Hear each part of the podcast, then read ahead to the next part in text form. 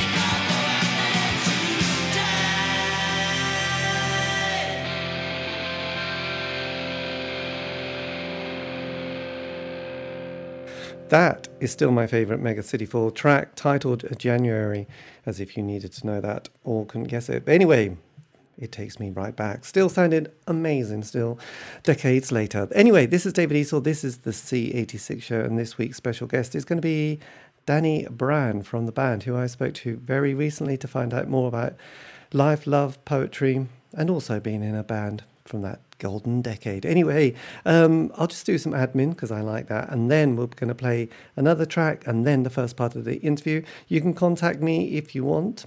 I know I always sound a bit desperate here, but you can via Facebook, Twitter, and even Instagram when I get around to using it. You can just go to the at C86 show at C86. I will be there. Keep it positive and groovy, otherwise, don't bother. See a therapist. And also, all these shows have been archived and podcast. I've been doing them, doing them for three years now. So there's an awful lot of interviews. So any indie band you ever wanted to hear, I probably have sort of managed to track them down and interview them. And you can find those again, that's under C86 at C86, and that's on Spotify, iTunes, Podbean, and also Mixcloud, indeed. Anyway, this is going to be a John a track taken from a John Peel session, and this is titled "A "Stay Dead."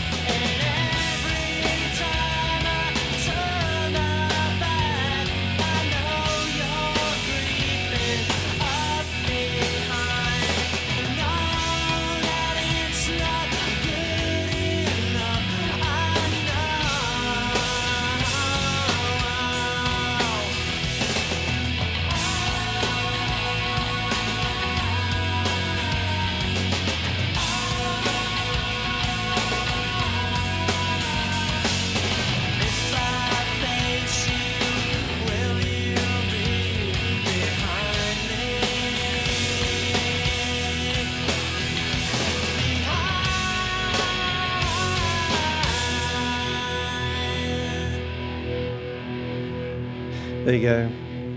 That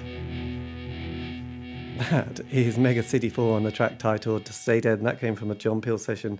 I think this was their second one from 1992 or 3. Anyway, this is David Eastaugh. This is the C86 show, and this is going to be the first part of my interview with guitarist Danny Brown from the band, where we, or I had been babbling about this and that and um, slightly getting a few details wrong. I thought the song that I first played, which was titled January, which I hadn't heard for ages, um, or decades probably, um, was titled September, and I couldn't find it anywhere because they never writ a song or write a song called September. That was the problem. You can see this is going to be fun when we're all in our um, care homes in our 70s trying to remember names of songs we used to love. Anyway, so we did that, and then the next part of my conversation I had with Danny was talking about the kind of, I suppose, the indie scene that I put down between the years of 83 to 87, I like to be precise. And uh, the band came along around about 80, yes, 87. So the party had slightly changed, and I just wondered what that felt like being in a band who just arrived and said, We're here, Danny. Take it away. It was kind of 80s. I think, yeah, it was about 80s. I think we formed in mm, 87, really. Yeah, 87, that rings a bell. So what yeah, were you 87, doing, I What were you doing in the sort of early 80s? Uh, well, I was in, I was in, uh, basically from school. I was in a band with Wiz and Jerry, and we had another drummer called Martin. Who who actually Martin Steve, who actually kind of come up with the logo, the Mega Mega City Four logo, before he left the band. Um, we just got another drummer, so we were in we were in another band, but it was just a different band with a different name, really. And we just so we'd we'd been going since kind of 81, 82, just you know doing terrible gigs and you know and and. Not recorded anything properly, you know, not not released any music, but we're just kind of learning what we were doing, really playing well, you know, just learning to play together. You know, really just kind of playing parties and stuff like that. So from so from eighty one till about eighty seven, uh, which seemed like a really long time, trying to make it, as they say, you know, and um, and eighty eight or eighty seven was the breakthrough with the Peel. Yes. So did you? So were you doing covers or were you writing your own material at that stage? No, we were always writing our own stuff. Yeah, Yeah. well, Wiz was writing pretty much everything. Yeah, Excellent. so we were always doing those. We we did we we played covers, but now and again, but we weren't weren't a covers band. You know, we were a kind of originals only, which makes it kind of very hard to get gigs, I suppose, when you're because no one wants to put bands on and play their own stuff. So, well, play "Living on a Prayer," you know, play something, you know, new. Uh, Yes, to Yeah, the pub you- audience. Yes. yeah, that's it. Play some sweaty pub rock. No, I don't want to play sweaty pub rock. We So want to do did it? So who were your kind of musical kind of influences at that time? Because obviously in the eighties you had that kind of you had the Trevor Horn sort of sound, which was all big and brassy and and Yeah. Of, and then you had the indie stuff, and and we'd had sort of post punk with bands like Magazine and Peel. But obviously when the Smiths Yeah. came along and you had jingly jangly stuff, that obviously kind of kind of dominated kind of- the, la- the kind of C eighty, they're the C eighty six. What they call it, the C eighty six kind of era with the Yes. the, the um, shop assistants and all that. Which I mean, I, I, I was a massive Smiths fan. I absolutely love the Smiths because I'm I'm a big Johnny Marr fan. I just love him as a guitar player. and I always did. Um, but we were quite mixed, really. We we listened to a lot of kind of, I suppose, kind of what was considered metal that was kind of new wave sort of stuff that was more punky, like very early Iron Maiden and mixtures of punk, mixtures of. I mean, Jerry was really into um, uh, kind of penetration and the Clash.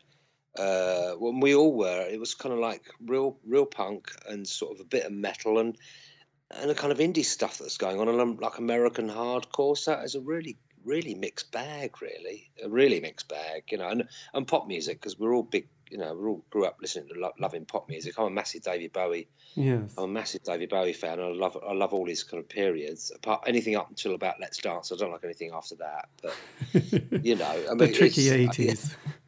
Yeah, yeah, the tricky eighties for David. I'm not. We, we- me and Jerry went to see him in, like, I think it was 81, 82, and the Let's Dance. He was amazing. But yeah, I mean, we, we had a really big mixture of stuff. We were into the Ramones. It, it was kind of punk, the punkier metal, and just a lot of weird indie stuff we picked up from radio shows. Really. Yes, because one thing that I noticed we're doing this in uh, these interviews with bands is mostly bands have five years, and you know they they do Uh, you know on this kind of they they have about eighteen months faffing about, normally unemployed or j- uh, claiming job seekers Yeah. allowance, and then you know the, the John Peel show or the Enterprise allowance, and then the John Peel you know a John Peel play would be amazing, and then that John Peel session and that first album, so things were generally going quite well, and then then a lot of bands you know you had that.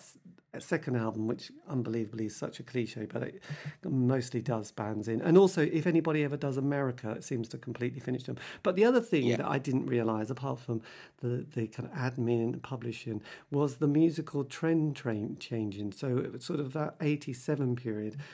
That you were coming up from the you know Yeah. to enter the party a lot of bands you know who were into that kind of jingly jangly sound i suppose you know realized that things had moved on and the, the dance scene was happening and that kind of knocked a lot of bands and they thought oh we've had enough Yeah, the. Manchester scene was kind of kicking off, but that was a very specific crowd, you know, and um, and I think that is, I think the thing that made us was probably the thing that buried us. You're right, actually. It's like the, the scene changes, and we come up with like Pop Will Eat Itself and kind of Ned's Atomic Dustbin, really. I'm not Ned's Atomic Dustbin, Pop Will Eat Itself and the Wonder Stuff. Ned's were a bit later. yes Um, and and you know what it's like in the UK? It changes so quickly, and your audience suddenly just either disappears or goes on to something else. And it's kind of the nature of the business, really, especially with young people in their twenties who, who move on very quickly onto something else. You know, and I think I think and I think it's being in the right place. It's cliche, but it's being in the right place at the right time and, and having a handful of songs. And and I think um, second albums often do bands in, and I it, because you can spend a life. We spent years and years. That first album took years to write, and and we played all the songs for a long time, and some were seven, eight years old before we recorded them. And then your second album, you expect it to deliver in a year, and you don't have that time period to produce that stuff. And especially if you're on what was really an old-fashioned indie label, you, you had no financial support at all, Yes. none.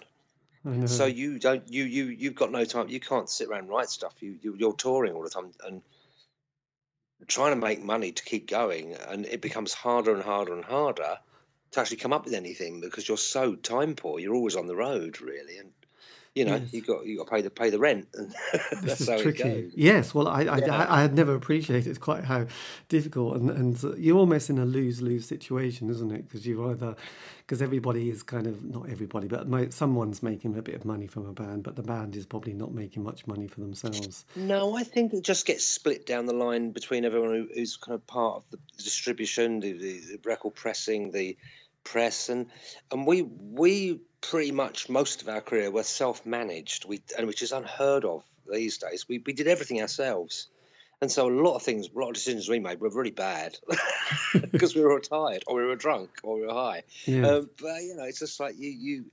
It's very, it's, it's, the, when you haven't got like a major label backing and you haven't got that cushion, and you haven't got a, lo- a team of people in place to go, well, wear this, put this on, do this. This is a this is a style. This is a.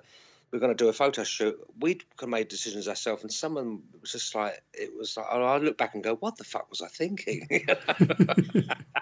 what was I wearing? What was I doing It was stylistically? And look, we, we had no fucking idea, none. It was Yes. just make it up as we go along. And we we just did it ourselves. We we just we tried to take good advice from people we thought were helping us, you know. And sometimes they did, and sometimes they didn't, you know. So it's But it's interesting because the band did have a particular image, and you did get an audience, didn't you? Which were uh, of, of a type. It was almost a bit crusty at times, wasn't it? And you did sort of have those kind of because we'd had the oh God, no, actually the Levellers were about to appear, weren't they? But you did they were have super crusties.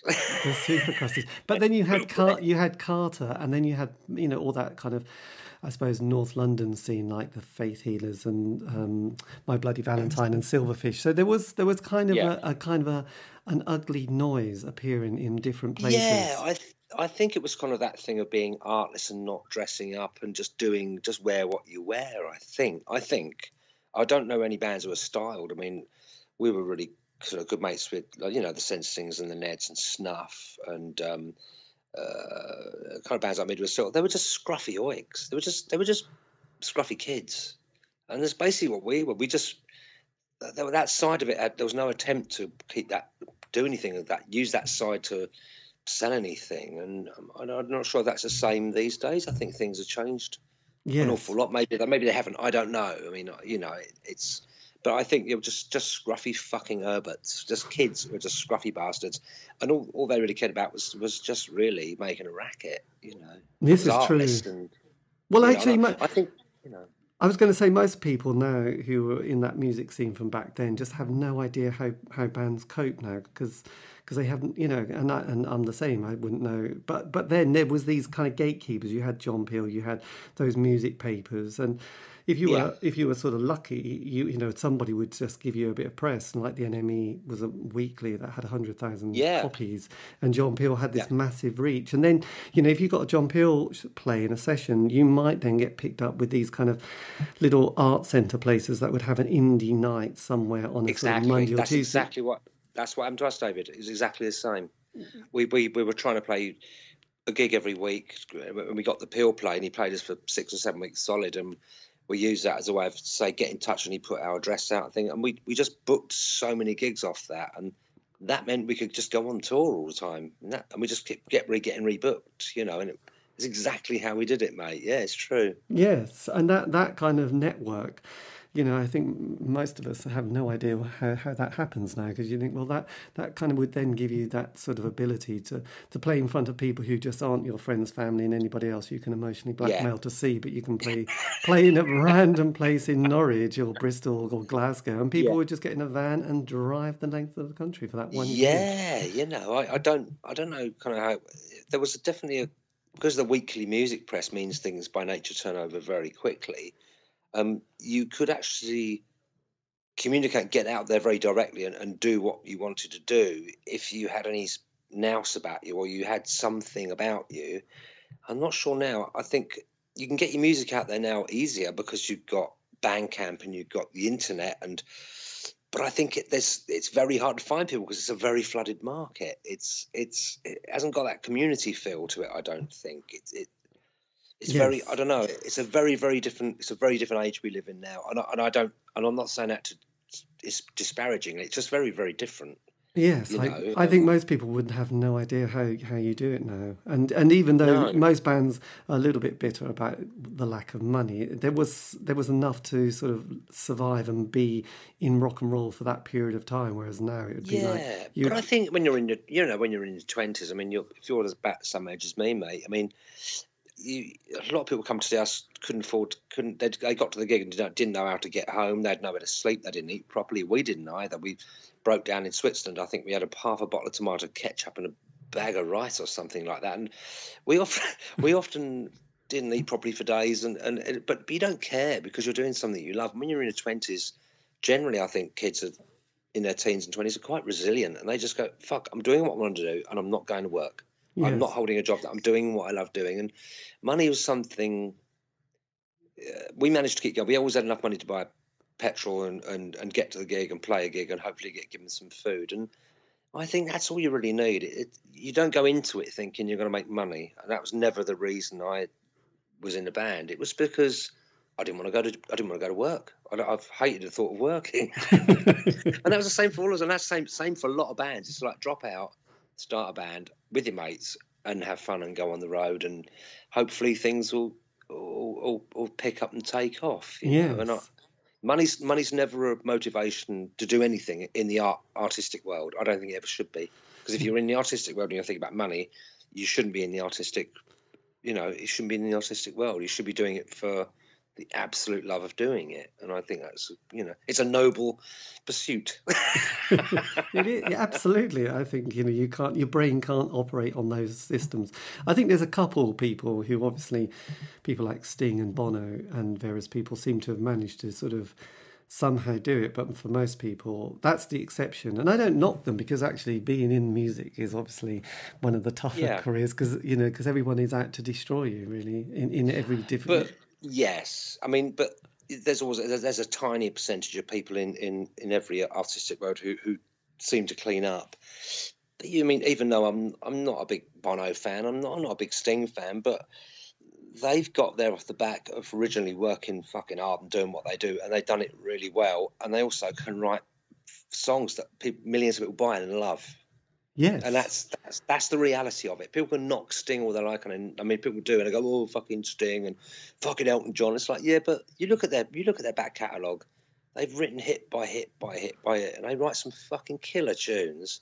And the proof's in the pudding. If they they wouldn't be where they are if people weren't buying the records, you know. And it's, you know, it's not for me, you know, but it but it's true, you know. They're they're fucking great songwriters, and that's Yes. why It's why they live like they do. That's right. Well, yeah, over over time and age, you know, I, I sort of have great admiration because I sort of having interviewed so many people who from the indie world, and you think, God, you know, it, it's a lot harder than we thought, you know, because from being a fan where I am, you know, and you just turn up at the Norwich Arts Centre and watch a band and think, oh, that's fun. You know, you think, God, that must be great yeah. being on stage doing it. But for, as most people say, you know, eight hours of the day is really torturous sometimes. But those two hours on stage is fantastic. But like, like yeah. you say, when you when you're on Rice you know, TVP and your tins of tomatoes going, God, I'm, I'm, I'm, I'm seeing, you know, no one really had to worry about their waistline at that time in their, their life, did they? Because no, we, God, no. it was just kind of dodgy lager and, you know, drugs, wasn't it, really? Yeah. But so, I mean, but, but, but you, you know, you, I say you don't go into it to make money. So you, you, you, the pitfalls of it, uh, just water off a duck's back for, for, we were kids. I mean, I was, I think we were 22 and I, we turned professional. So I was 21, 22. And, you know, and it was like the best thing you could do was get in a van, go to Europe for six, seven weeks and tour Europe. And, and it was just the best thing in the world. It was, it was the most amazing feeling being with your best friends and the road crew were your best friends. And you just go off and go, oh, fuck the world. We're going to go off and go to a different town every night and play, you know, yes. and, and have a great time. And yeah, there were shit times, but you know, ninety percent of it was amazing. Because you, what do you need? I needed a packet of cigarettes and a, and a sandwich, and I'd be fine, man. I, I, could last on that, you know. And you know, it, it was, you know, it, it was. I found I found it a breeze. And that's going to be the first part of my interview with Danny from Mega City 4. We still have more quality chat to come. Indeed, we do. So don't, don't turn off or tune in, turn on, and drop out because we've got some good stuff still to come. Anyway, this is David Eastaugh. This is the C86 show, and this is going to be another um, track by the band Mega City 4. I mean, if you like this band, Fill Your Boots It's going to just blow your mind. If you don't, you should because they were amazing. And uh, I do remember seeing them live down in Ipswich, the Caribbean Centre, or something like Caribbean something. Anyway, you don't need to know that. This is going to be Android Dreams.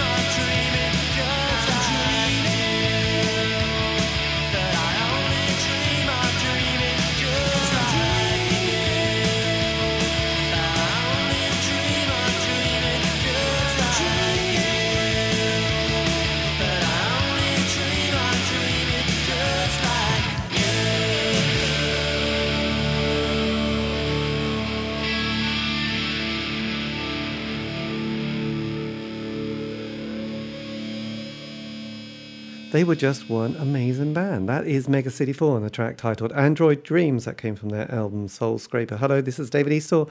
This, the C86 show, and this is going to be the second part of the interview with Danny, where well, it picks up where we just left off actually about the wonders of youth and being able to still do those, all do those things in your uh, well, teens and 20s when your body is still able to do it. And this was it. And this is the bit that I sort of mentioned about those, um, yes, things you could do when your body was still able to do it. Anyway, no, I won't get personal. Anyway, this is it. Take it away. Yes, well, this is good. I mean, that's youth. And that, well, that's kind of. I think part of it is also, well, ninety percent is is having a body that isn't going to crap out on you when you, you know, like you do when you get to fifty and everything starts creaking. Really, so. um Oh fuck! I couldn't do it now. I know. So what's do you want to go on the road? I'd be like, no, fuck off. I want to go home. yes, I know. Well, I sort of spoke to was it, it was Fish, you know, who's still doing it, and he's over six foot seven. Yeah. He said, you know, he's got to have a good mattress, otherwise he just can't walk in the morning, you know. And it, and it's a bit like I know, you know, that's it. You know, he said like there is no, I can't have a bad night's sleep, otherwise I really won't be able to move. So it's like Yeah. yes, of course. Yeah. And, and you know that that he said, you know, you really. But also the interesting thing with touring and now for the, all those bands who are still going like the Godfathers and people that they have to do Europe in a way that's like 30 dates in 30 days because of the finances and just sort of Yeah. you know keeping it together. But he said, God, it does hurt. It really does hurt. Yeah. You know. Yeah, of course. Because I mean, it's it's. Someone asked me that. I mean, I mean, I, I was chatting to. I don't remember Tank. He managed the Neds. He, manages. He lives in Australia now. He's a, he's a he's, a very close, old, very close friend of mine. And he was saying, "Do you ever miss it when you go and see bands?" And I'm like, "No, because it's it's that sort of music that we did then. It's it's a young person's kind of pursuit, and I think it should remain that. I don't want to be an old fart doing that. It's like I've changed and." I don't know. It, it wouldn't be the same. It, some people can get away with it, and I I couldn't. It doesn't interest me anymore, you know, because I shouldn't be an old man or a middle-aged man dragging myself around with a bad back, struggling to do jump around, and do, it's like it, it doesn't seem appropriate. But yes, somehow it's sort of yes, ungainly, isn't it? So look, going so going back to that that golden decade, which is only now thirty years ago, you signed to to Decoy Records, didn't you? um, yeah, which was basically it was basically Vinyl Solution, which is a shop run by um, Alan and uh, oh fuck, what's the guy's name? Alan and I can't remember his name. My memory's terrible. They run a, a music shop in in um, uh, Portobello Road, and they had a little record label called Vinyl Solution, and I think there's a couple of bands on it, and they started a label called Decoy just because they wanted to sign us, and it was basically a record shop. It was like rough trade, but nowhere near as big Yes. and it was it's just two French guys, and then they just put our just paid just basically paid for the recording and paid for the pressing of the records, and got Southern Distribution to distribute it. So that was just basically yeah, sign there. We'll spend four grand on the first record, and you go and record it, and we'll put it out. And it, that was all it was really. Blimey. And then you were So really, because you were on an incredible roll at that time, because you did almost an album a year for for several years, didn't you? Yeah, And- pretty much. And toured. Because because I suppose looking back, you know, I was also a huge Smiths fan. I realised it was a 24 7 job for five years, and I can see why everybody kind of lost it at the end. But you must have had Yeah. a very similar kind of period as well, where it was just the band recording, playing live. And Yeah. that was it. There was no kind of That, um, that was that was pretty much it. Yeah, that's I mean basically that's all we did. We didn't. I didn't think, don't remember taking holidays. We, you couldn't. It was just like we're booking a tour. We're going to do that. We go to the studio. We book a tour. We go to the studio. Oh, we got a weekend off. All right, we're back in the studio. It was constant. It, it, was- constant. You know, and um, but you don't really need a holiday. You don't need a break from it because the people say, "Oh, it must be hard work." It's like when you do something you love, you'll do it 18 hours a fucking day. It doesn't bother you. You'll catch sleep, you'll grab sleep when you can. You love what you do. And it's, and I say you're young, you're resilient, you know, you're, you're tough. Um, and you're with, you're with supportive people. So, uh, it's relentless. I think it did catch up with us. I think eventually we, we run out. We run. We didn't want to be in, in each other's company. You put anyone in 24 hours a day in the same house as each other. I mean, we we all live together, which was, it was like it was like the Beatles in Help, or was it Hard Day's Night? Yes. So eventually you fucking you get really fucked off with each other but, and there is a burnout of course because it's so relentless but you have to keep going you have to keep that momentum up because where's the money going to come from? We we weren't banking anything. We're just putting money in the bank and it was going out the next day on oh no on bus hire on on, on food on you know it's you, we never we never come out of it with a penny. No. but we kept going, we kept going for a decade, which I suppose without a manager, without any music sort of associates are going to support is fucking miraculous. And no, it wouldn't happen these days. I don't think. No, someone would have been helping, looking at the small print. But then when, because you also did, you did America as well, didn't you? And you and you toured that that whole sort of continent. So how did you cope? Because like a lot of people, they often say, and that was the end of the band. Yeah, we only did we only did a, we only did a quite a short tour, and then went back and did a couple of shows.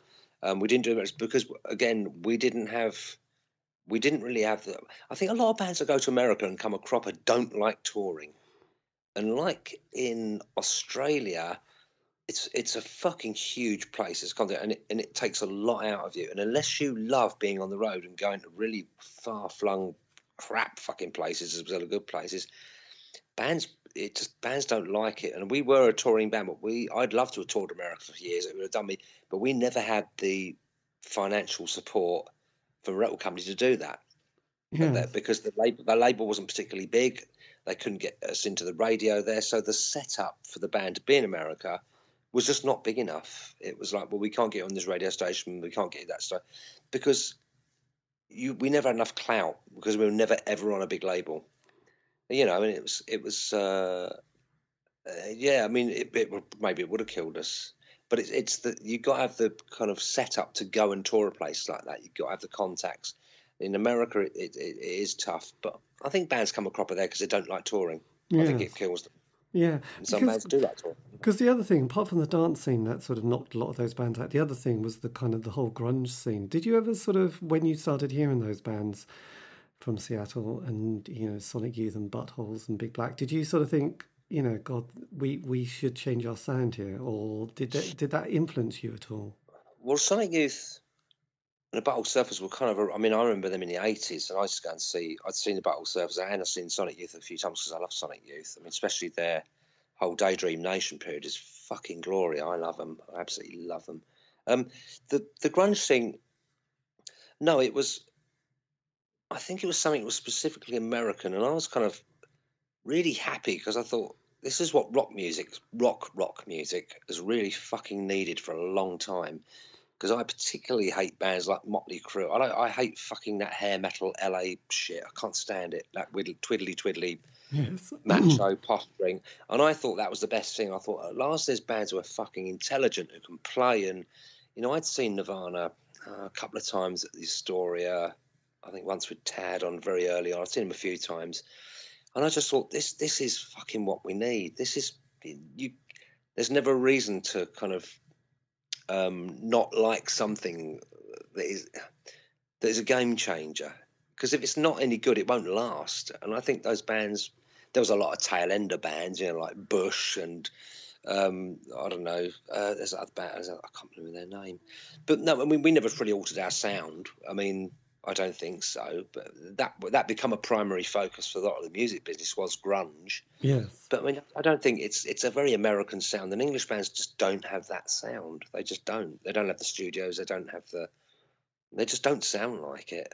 Um, and it's not the genuine article if an English band tries to do that, you know. Um, but I don't know. I mean, I think that was a positive thing.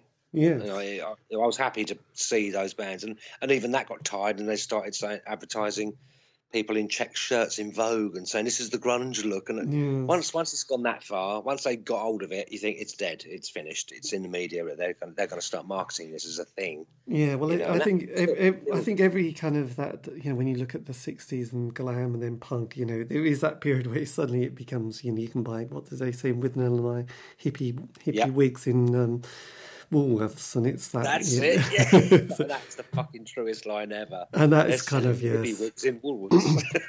and that's when you've got to sort of you know like I don't know change because the one amazing thing with the band is that you did sort of keep as a four piece. There wasn't that many people. You didn't have a revolving door of other members, did you? So you managed to sort of keep no. that that dynamic going pretty well. And then obviously from grunge you had Britpop, so that was that was towards the end of your kind of yeah the band really wasn't it so you'd sort of gone through quite a few musical genres really yeah i suppose so i mean it's it it didn't seem like a long time but when i look back i think oh christ it was um but i think we were I think we were a bit out. I don't think we were ever pegged into a scene. They tried to create this thing called Fraggle, which I don't know. I think that was Steve Lamacq or Simon Williams penned it. But um, I think we were pretty much kind of on just doing our thing, and and the people who liked us kind of liked that fact we weren't part of a scene. I mean, there was a. I remember the Charlatans kind of being lumped in a bit with the Manchester scene, you know, and it's like, and they weren't really, but people thought they were, you know, because they looked a bit dancey, but they're yes. actually like, more like Blur. You know, and they and they and, did have one fantastic kind of single quite early on, didn't they? Which was kind of one of those. Yeah, it was like a. I suppose it was an indie an indie anthem, wasn't it? Almost like yeah. What was it? Oh um, God, I don't know. But it's fuck. I know. I know. I was. Gonna, I was going to sing "There's No Other Way," but that's by Blur. yes, I know. So yes, there was. Yes, this is true. But it had that kind of. Oh yes, you've you've written the classic here, haven't you? The Charlatans. Yeah. Yeah. Yes. So um. Yeah. God. we'll have to we'll have to Google that later now, won't we? Yeah. But yes. So because then because then you had moved on to another label, hadn't you? Fire Records. Um, at the end, yeah, we, we the Big Life thing was a subsidiary of oh, fuck knows, I can't remember Polygram or one of those people. Yeah, one of those flesh eating monsters. And we moved off them um, because they said, oh, we don't want the hits, we just want to develop the band and blah, blah, blah. And we, and I thought, well, that seemed all right. No, that weren't fucking true. They did want to, they did want to hit singles. Like, no, we spent this much money, bye. So we were off them, and um, so we went. We went to Fire, who was uh, Pulp's original label, I think. That's where um, Noel Jarvis was on them. We think he did about eight albums on oh, Fire Records. Oh yes, Pulp. That's right. I yeah, remember they put out a, a, compilation that I remember getting decades ago, and it was like, oh. yeah. And that was when That's we all found yeah. out that Pulp had been spending decades before they made it. Um, yes, yeah, they've been ran a long time. Going, I mean, yes, I mean for long, longevity and endurance, I think they deserved a medal because no other band yeah. would have ever bothered. I mean, uh, David Bowie bizarrely did struggle through the '60s, making pretty horrendous, you know, singles, but then he, Just, he hit it, didn't he? He found his feet, but he, but he learned how to be David Bowie by doing those, doing yes. that time. That's how you learn to do it, and that's how Jarvis Cocker. I mean, God bless him. He's, he's a fa- fucking fantastic bloke, you know, and he just did what he did for years and years and believed in himself and his time came round, and yes. that's the way to do it. And I think he's older than us, man. I think he's, you know, and I'm like, fucking good on you, mate. Good on it. But he knows who he is, you know, and he's stuck at it. Yes. Did his thing, and you know, I must say we ended up on fire. I don't think anyone else would fucking touch us by then anyway. and when you oh, were recording, this was Soulscraper. Were you aware that the, the this was kind of coming towards the end of the band? Um, I, oh, it's difficult. Yeah, yeah. Do you know what? Yes, I did. And I think I think the last year of the band, I think, I think the treadmill of us being together a lot, of kind of living on top of each other, of never really getting on top of things, always struggling to make ends meet, and kind of being sniped at by people. And it just and I thought I felt like if you don't, if you're not on the ascendancy, and I, I'm not sure if it's a British thing, if you're not in the ascendant, you're on the descent you can't just you can't just tick along in the music business. You've got to be on the way to somewhere. And if you're not, you're a fucking has been. And I felt like we were fighting a losing battle. Um, but what I I think I think we fell out of love with what we are doing because of the the fucking struggle it was, you know, and, it, and I think it just got to us. And I think what really what what we should have done, what we what I think I do now is go, let's just take a fucking year off. Let's do something else. Just put it to bed and leave it for a bit and, and write some really fucking good stuff. Leave it if it takes two years and come back with something completely fresh. But you don't, you daren't get off that treadmill because you think, oh, they'll forget us and they'll, oh, it'll be, you know, but people don't. If you come back with a fucking great record, people will go, "Wow, what happened? I wonder what happened to this lot." You know? Yes. Well, it's bizarre because um, you had, you know, I mean, the Beatles doing Sergeant Pepper. I mean, I mean, everyone thought they had just disappeared and that was the end of the Beatles, and then suddenly they went, "No, we've got this album. You might like it." Yeah.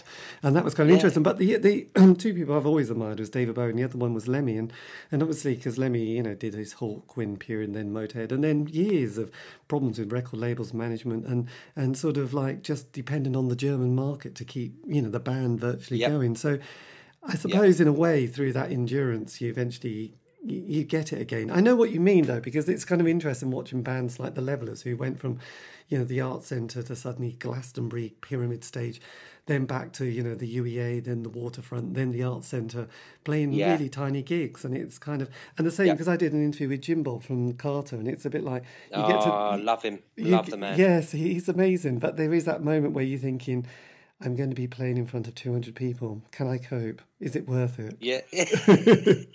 but you know, you start out doing that and you love it. And, it's, and I just think it's that thing of thinking, have I failed? And it's like, what you, are you eating? You're making are you making those people happy? Are you happy when you go and sleep in a hotel? Are you enjoying your day to day? And it's like, well, just do it and don't give a fuck what people think, you know, and get off the treadmill and find a way of doing it that makes you happy and makes you productive. Yes. It doesn't kill you. It doesn't doesn't. It's not like pulling teeth every day, and you know. And I think towards the end of us, I think we kind of got spiky with each other. We got spiky with the business, and I mean, I know I was because I was drinking a lot and I was taking drugs towards the end, and it was like it was just because I wanted to get I wanted out really, but I didn't have the balls to get out. Yes. You know, and, and we basically played a gig. I I think our last gig was Ipswich actually at the Old Times, or there's a little pub called I'm not sure what it's called now. And we didn't know it, but we played our last gig. And, we, and the funny thing is, we played our first single Miles Apart last, which we never did. We just never played another gig. We just didn't do it again. It was what we didn't split up. We just went, okay, well, it was really odd. It was funny. We just, I just think we all knew a year and a half before, a year before we that we'd had enough, and it was just like, right, let's just not do it anymore. Then, but no one said anything. It was, you know, God, that's like, yes. You just all it's, walked which is odd. Yes, it was almost like the Joy Division song "Walk Away in Silence." Yeah, You just didn't didn't even didn't even have the fight. Didn't. So then, No. I mean, so what? I mean, because that's always curious. I mean, what happens to the the whole admin and the equipment and all that? Do you, does who who takes care of all that kind of? Oh, by the way, you know, we've been given this check, or oh, we've got a bill, or we've got all these Well, all this yeah, stuff. It's a great, it's a great question, but there really wasn't anything. We got we got hit with a we had an uh, we had an accountant who fucked up. We were paying a lot of VAT on. We were earning.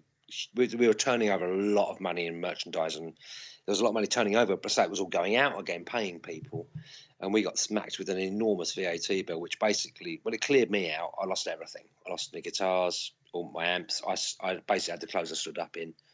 Um, Wiz went off to Canada to, and played with the Doughboys and toured with them in Canada and America.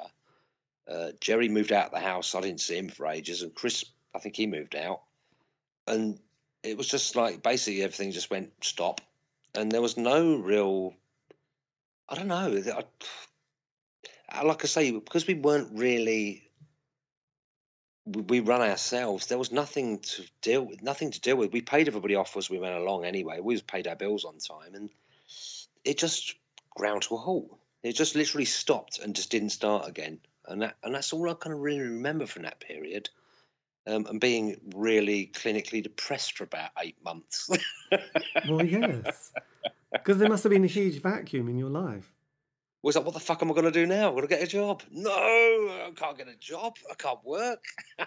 And I guess you didn't have a house. Uh, no, well, well, Wiz did. I lived. At, I lived at Wiz's house. He, he bought a house with the um, publishing money. He got he got publishing advance quite like uh, quite late on with Big Life, and he just he just bought a house and he just put it into that, you know, and we all lived in it. He was like, "Well, we'll go live with you then." Poor bastard. And um, so yeah, I mean, he was off in Canada touring for a long time, and I was just living in the house. I think we shared a car as well.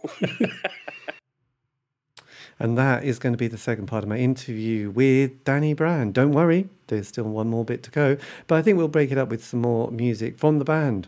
And this is a John Peel session that was recorded on the 19th July 1988.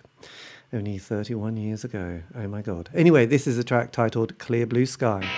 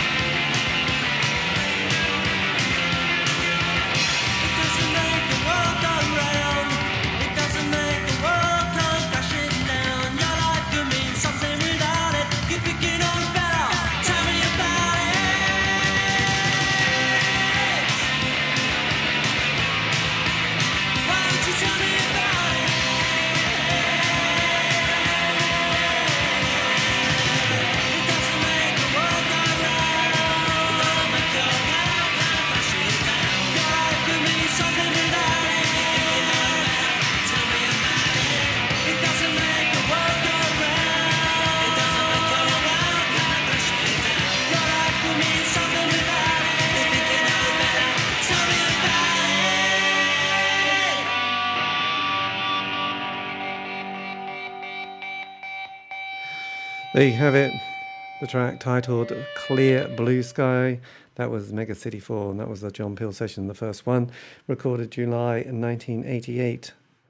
I think produced by the one and only Mike Robinson. I know normally it was Dale Griffin, but on this occasion I don't think it was. Anyway, who cares? That doesn't matter. This is going to be the last part of my interview with Danny to talk about, yes, that sort of period where, um, yes, the band had come to an end, and then what happens next. This is it. Danny, enlighten us with the next part of your journey. Um, it did. I mean, in a way, it stopped me rejoining. I think the thing it did do, the good thing, the fact I lost fucking everything, meant meant I couldn't really rejoin a band or do anything else, and I was out of love with it anyway. And it, there was there was a massive vacuum, and that, I kind of had a descent, and I had, I had a lot of mental health problems for for uh, kind of well, it seems about five or six months of not knowing what I was doing, uh, kind of trying to get a job and not being able to get a job because I got you know I got no fucking qualifications um, until I just just cut my hair off and and I went to train as a um, an English language teacher and that got me back on the straight because I just thought I need to do something that I need discipline and to concentrate and to try and study and just get myself back in the real world again. Yeah. because you know you waited on hand to a foot in the band. You just basically you just fill up with petrol and go and someone does everything for you and picks up your passport and you know and oh, okay tour manager what are we doing now? You know and everything and you think someone's cooked for you someone everything's done for you. Um, and I, I basically had to kind of retrain myself to be a proper functioning person which I'd never been. I went from being a kid to joining a band. Yes. I'd always lived with lived with mates. I was feral you know, I didn't wash properly, didn't shave properly, didn't do anything properly, couldn't cook, and it's you know, and you're you're like you're like a man child, you know, and and it, I just thought in a way it was the best thing ever happened because it, I, within a couple of years I'd completely changed. I had to stand on my own two feet and just get on with it, you know, and uh, or or or descend, you know, and um and, and I'm, I'm really in a way I, I'm kind of glad I did, and I'm glad I didn't go back into music either. Really, I I didn't want to be one of those people hanging around backstage at places and there was all that bloke used to be in so and so. You know, I, I got out and I didn't have anything to do with the business at all. I completely left it behind, Yes. Which is always. which is the way I, which is the way I coped with it. You know, it's, it's just turning back on it. You know, and I'm not bitter. I was never bitter about it. It's just like this this shit happens. I've had ten years at it. That's a long time. That's longer than most people ever get. Yeah. And also, I mean, you you still created an amazing body. I mean, does it? Because I noticed one, the other thing that I vaguely noticed doing this was that often thirty years it seems to be a period of time that pass, and then people go, "Oh, actually, I can look back at that with a bit more kind of I don't know, A, being able to look back and, and look at it Yeah. rather than just, no, I'm not looking at it. And B, actually, I've got, you know, because seriously, some people are like, no, no, I'm not going to think about it. I'm just, I've blocked all that, you know, with, Yeah. with, with either therapy or drugs. And then it's like, oh, actually, you know, it was, and then looking, go, actually, it was all right. It was fine. Yeah. But it often, does, it often doesn't it's end true. well. And, you know, you have to let go of the fact that where did all the money go? Yeah. But Yeah, then you kinda go- no, that's- that's- but I, I speak to a lot of people. I, I still know a lot of people in the business. Um, kind of, and that's why we cultivated really good friendships with people. And it's fortunately, I think we chose well because I'm still friends with a lot of people. I was friends in with bands then, and people who work in the business. Like a guy, there's a guy called Rad Saunders who manages people like the Darkness, and he manages I don't know, he manages a lot of people. um, Tank, who runs a label, runs a management company in Australia, manages the Ned's, Ned's Atomic Dustbin and Reef and Baz. We, we're really good mates, and we chat about things. And, and I was chatting with Tank a few weeks ago because he had a, he had an artist up playing in Brisbane, and he said um, he said it's funny because a lot of people I know who were like running merchandise, working in management, who started out like you and me. He goes, some of them are fucking multimillionaires now. They're, they're some of the biggest people in the world in the music business. Like the T the T boy at Concord, who's our agent, you know, is one of the biggest agents in the world now. And and it's just like all the people I knew who were in the business were savvy, weren't in bands, but they were just scruffy kids. Amazing, and all the musicians I know are broke.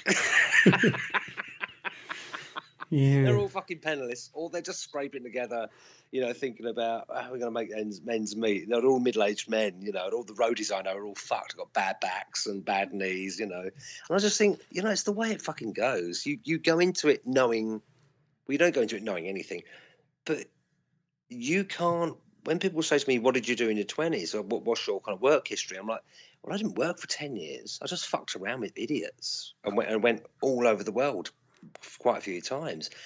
You can't really, really there's no remuneration for that. I could have worked that and made money, but I'm glad I did what I did and earned nothing because that's just the way it is. You know, you can't have your cake and eat it. No. You have fun, earn no money. Some people earn, earn money and have fun, but I mean, I could have been an accountant and I look back and go, "Oh, that was a fucking terrible life. What have I done with my life? I wanted to be in a rock and roll band." Yes. Well, I, you know, yes. I mean, I suppose it's a bit like, you know, in a sort of, not quite as bad as Vietnam, but, you know, it, it did sort of, you know, send a lot of people slightly po- potty and the drugs and, and the delusional quality and then having to cope, cope with, uh, you know, getting back on, you know, civilization when it's all over, which must be kind of odd. As, as well, which is which is kind of- yeah, yeah. Which, but um, God, I was going to ask you a question and I just forgot it. But that's age. Um, yes, but then which which which always kind of brings things a bit like into reality. Or you know, Wiz died, didn't he? Which was must have been one of the biggest shocks of anyone's life when when someone passes away. Yeah, I mean, I, th- I, I was thinking about, you know, I mean, I think about him every day. I, I just, I mean, the first kind of person very close to me I, I'd, I'd lost, and he, know, we were very, very close. I'd lived with him all my life, basically. Um, you know, we we all we talked every week, sometimes to you know twice a week, and um, and I think I'm getting to an age where where now, I mean, we both we both are, David. I guess we we've all suffered kind of bereavements. It could be our parents, you know, or very close friends. I, I think it's shocking if you're in your twenties and you lose someone, you don't know how to cope. And it was very, very. I found it very difficult to cope because it was the person who basically educated me and brought me up and and kind of given me. He's the reason I, I'm, I, you know, off off the back of his talent. That's why I had a career because it wouldn't have happened without him. It was all to do with him, and I'm very realistic about that. And to lose someone like that is is it was is you know it is it's fucking devastating. Um, and there's no two ways about it, you know. Um, and it's it's just yeah, it's very difficult. It's one of the reasons I I don't revisit band stuff. I don't listen to the records. I find it very very painful, very difficult. In fact, this is the only interview I've done in 23 years. This is the first interview I've done because I I a a guy lined up an, an interview from a Spanish newspaper a few weeks ago, and I just can't. I couldn't face it. I just couldn't face doing it. I find it very difficult to to to go back. I, I find nostalgia quite painful, and I always have done. I like to always look forward and find new things and find new bands, and to revisit old things. Like there's a Mega City Four kind of website thing, and I, I, I look at it now and again, but I find it painful. So I tend not to look back. I, I, it's the memories Yes. the pictures and the music. It just it, it makes me sad, and I can't help it. Yeah, no, well, absolutely. Well, You it's know, I in, try to, I try, you know, try to move on, but it is, you know, it is difficult. Well, I suppose when you were sort of talking about that, that period of your 20s and, and sort of like looking at it, I mean, the thing is, you know, hopefully we'll all sort of grow to an old age, but you, you won't ever look back and think, oh, I wish I went to more work meetings or I wished I did more admin. You know, you, you would look back and think, actually, I wouldn't change that period in the band for anything because that, that's kind of the highlight. You know, those memories are etched on your mind more than you know, even though life is better when it's a bit more sensible, you know, those moments where you were there in the van doing the gig, Yeah. plugging in, seeing the crowd, seeing the people with Yeah. the t-shirts going wild Yeah. and, and hitting that chord, you know, that that's the kind of thing that you, you hopefully you'll be sort of remembering enough when we're Well, it is. I mean, it's living the kind of. I think it, there's things I, I, I, there's things I remember very fondly, but it is, it is thing you, you uh, kind of a dream like that starts with you have a dream and I think I want to, I want to do this. I want to be a kind of pop star. I want to do this, you know, and to actually achieve it and actually do it, it's it's quite surreal. Which I remember being. I mean, with me and Jerry, I think we were 13, 14 years old. We were schoolmates. You know, we were playing. We were just jamming in his garage. And he said, "Wouldn't it be amazing? One day we're gonna we're gonna play in Japan and we're gonna sell it out. We're gonna do this and this and that." And we kind of, I think it was New Year's Eve, and I think it was about 1978, and we were just kids. And um, and years later, we walked on and we did two nights in Tokyo and sold them both out at this Quattro Club place, and it was about 1990 or 91. And we we both remembered before we went out, we, we said, "Do you remember that conversation we had when we were kids?" And that was just a dream we had. He goes, "And we're here. We've done it. We've fucking got here." and it was a lot of work. It took years of playing shitholes and dumps and you know lots of awful, awful places and bad Yes. things thrown by bikers. But to have that seed, that dream come to fruition, and it's not you can't just sit around and think it. You have to you have to work really fucking hard to get it. And it's quite surreal to be in that situation where you're living thing that you're living a, a life that people dream about yes. and it's it is odd. It's it's a quite a surreal thing to do because people think, "I wish I could do that." It's like you fucking can. Playing guitar's is easy, but it's writing songs is the fucking trick, mate. You know, Yes. that's the trick. The iconic because you must have felt really amazed when Muse covered a, a track of yours, Prague, as well. Yeah, I was quite surprised. I mean, I know our friend Jane, who works at Warner's, who's an old fan of our band, and was, we're really, really close friends. And she, she works, Muse are on the label. They work for her. Like she knows them through the radio. I don't know. She's a head of radio. And she was saying, well, they used to come and see us. Um, the lead, the, what's his name? Uh, Bellamy, Matt Bellamy, is it? Yes, I think Matt. That's- yes. Matt, yeah, he used to come and see us in the West Country because we were one of the only bands that ever go down to um, Devon and Cornwall in the kind of eight, late eighties, early nineties, and no one else would go there, and we go, go fucking anywhere because we were stupid. So, and he used to come along as a kid and watch us, and he apparently loved Wiz and always like stood watching Wiz play and loved his guitar playing, and was quite inspired by him, and was a big fan, you know, and that was really that was lovely because I, you know, never knew him, I never knew who he was, Yeah. um, and um, yeah, it's just one of those people who sort of grew up watching us as a kid and was really inspired and started his own thing, which is which is fantastic.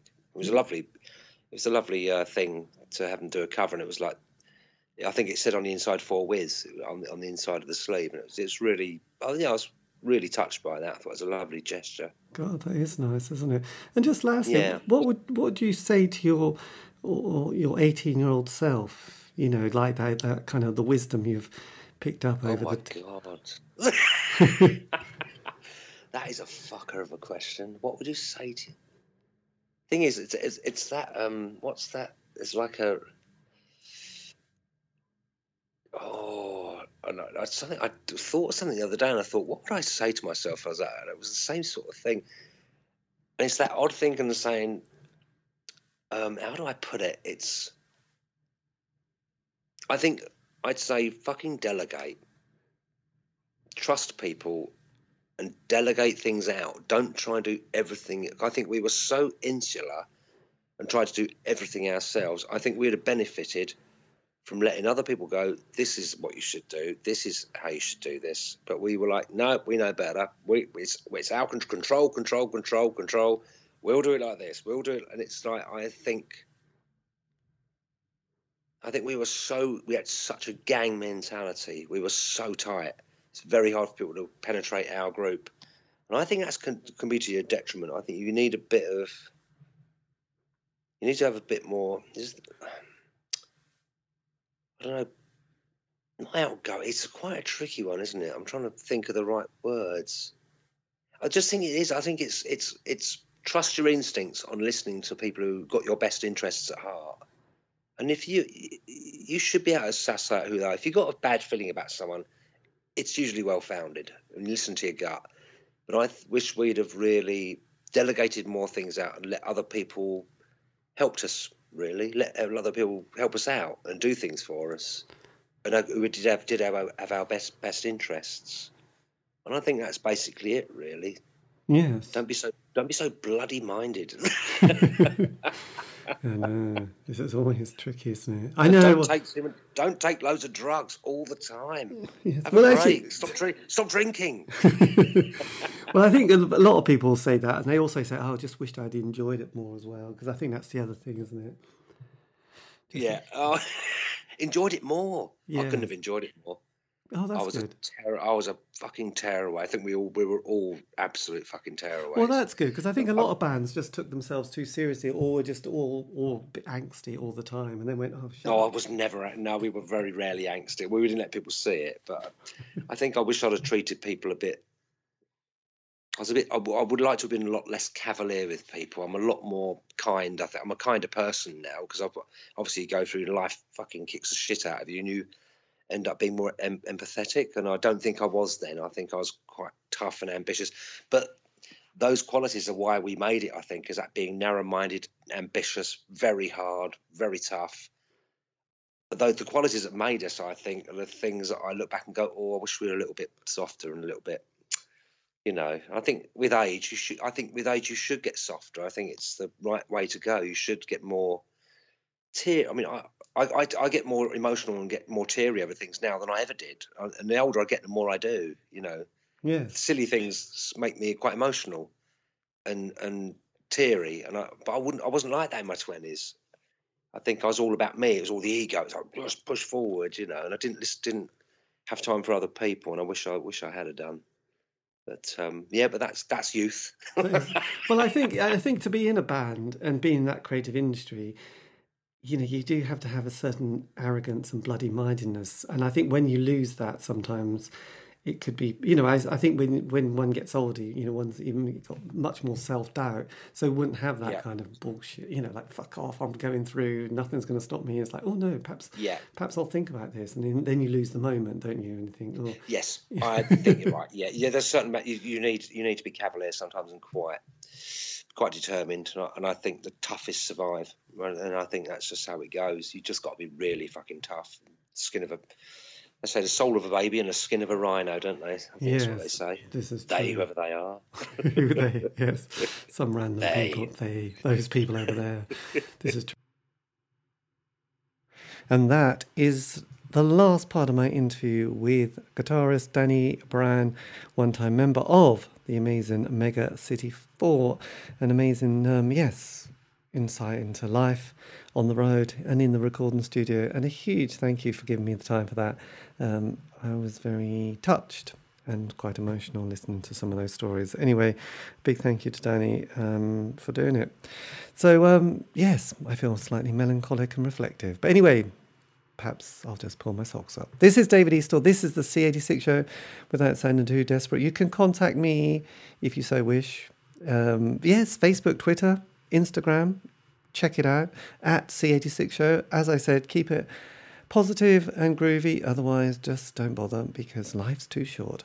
Um, and also, all these shows have been archived, so you can find them on Spotify, iTunes, um, Mixcloud, and Podbean. Don't forget the latter. Well, anyway, look, I'll leave you with another track from the band who were amazing. Let's remember them for just being brilliant. And uh, have a great week. This is going to be, I do believe, he says, looking down at his notes that he didn't make. Oh, nearly there. I know. Things I never said. I know. If only I was more organised. Anyway, here it is.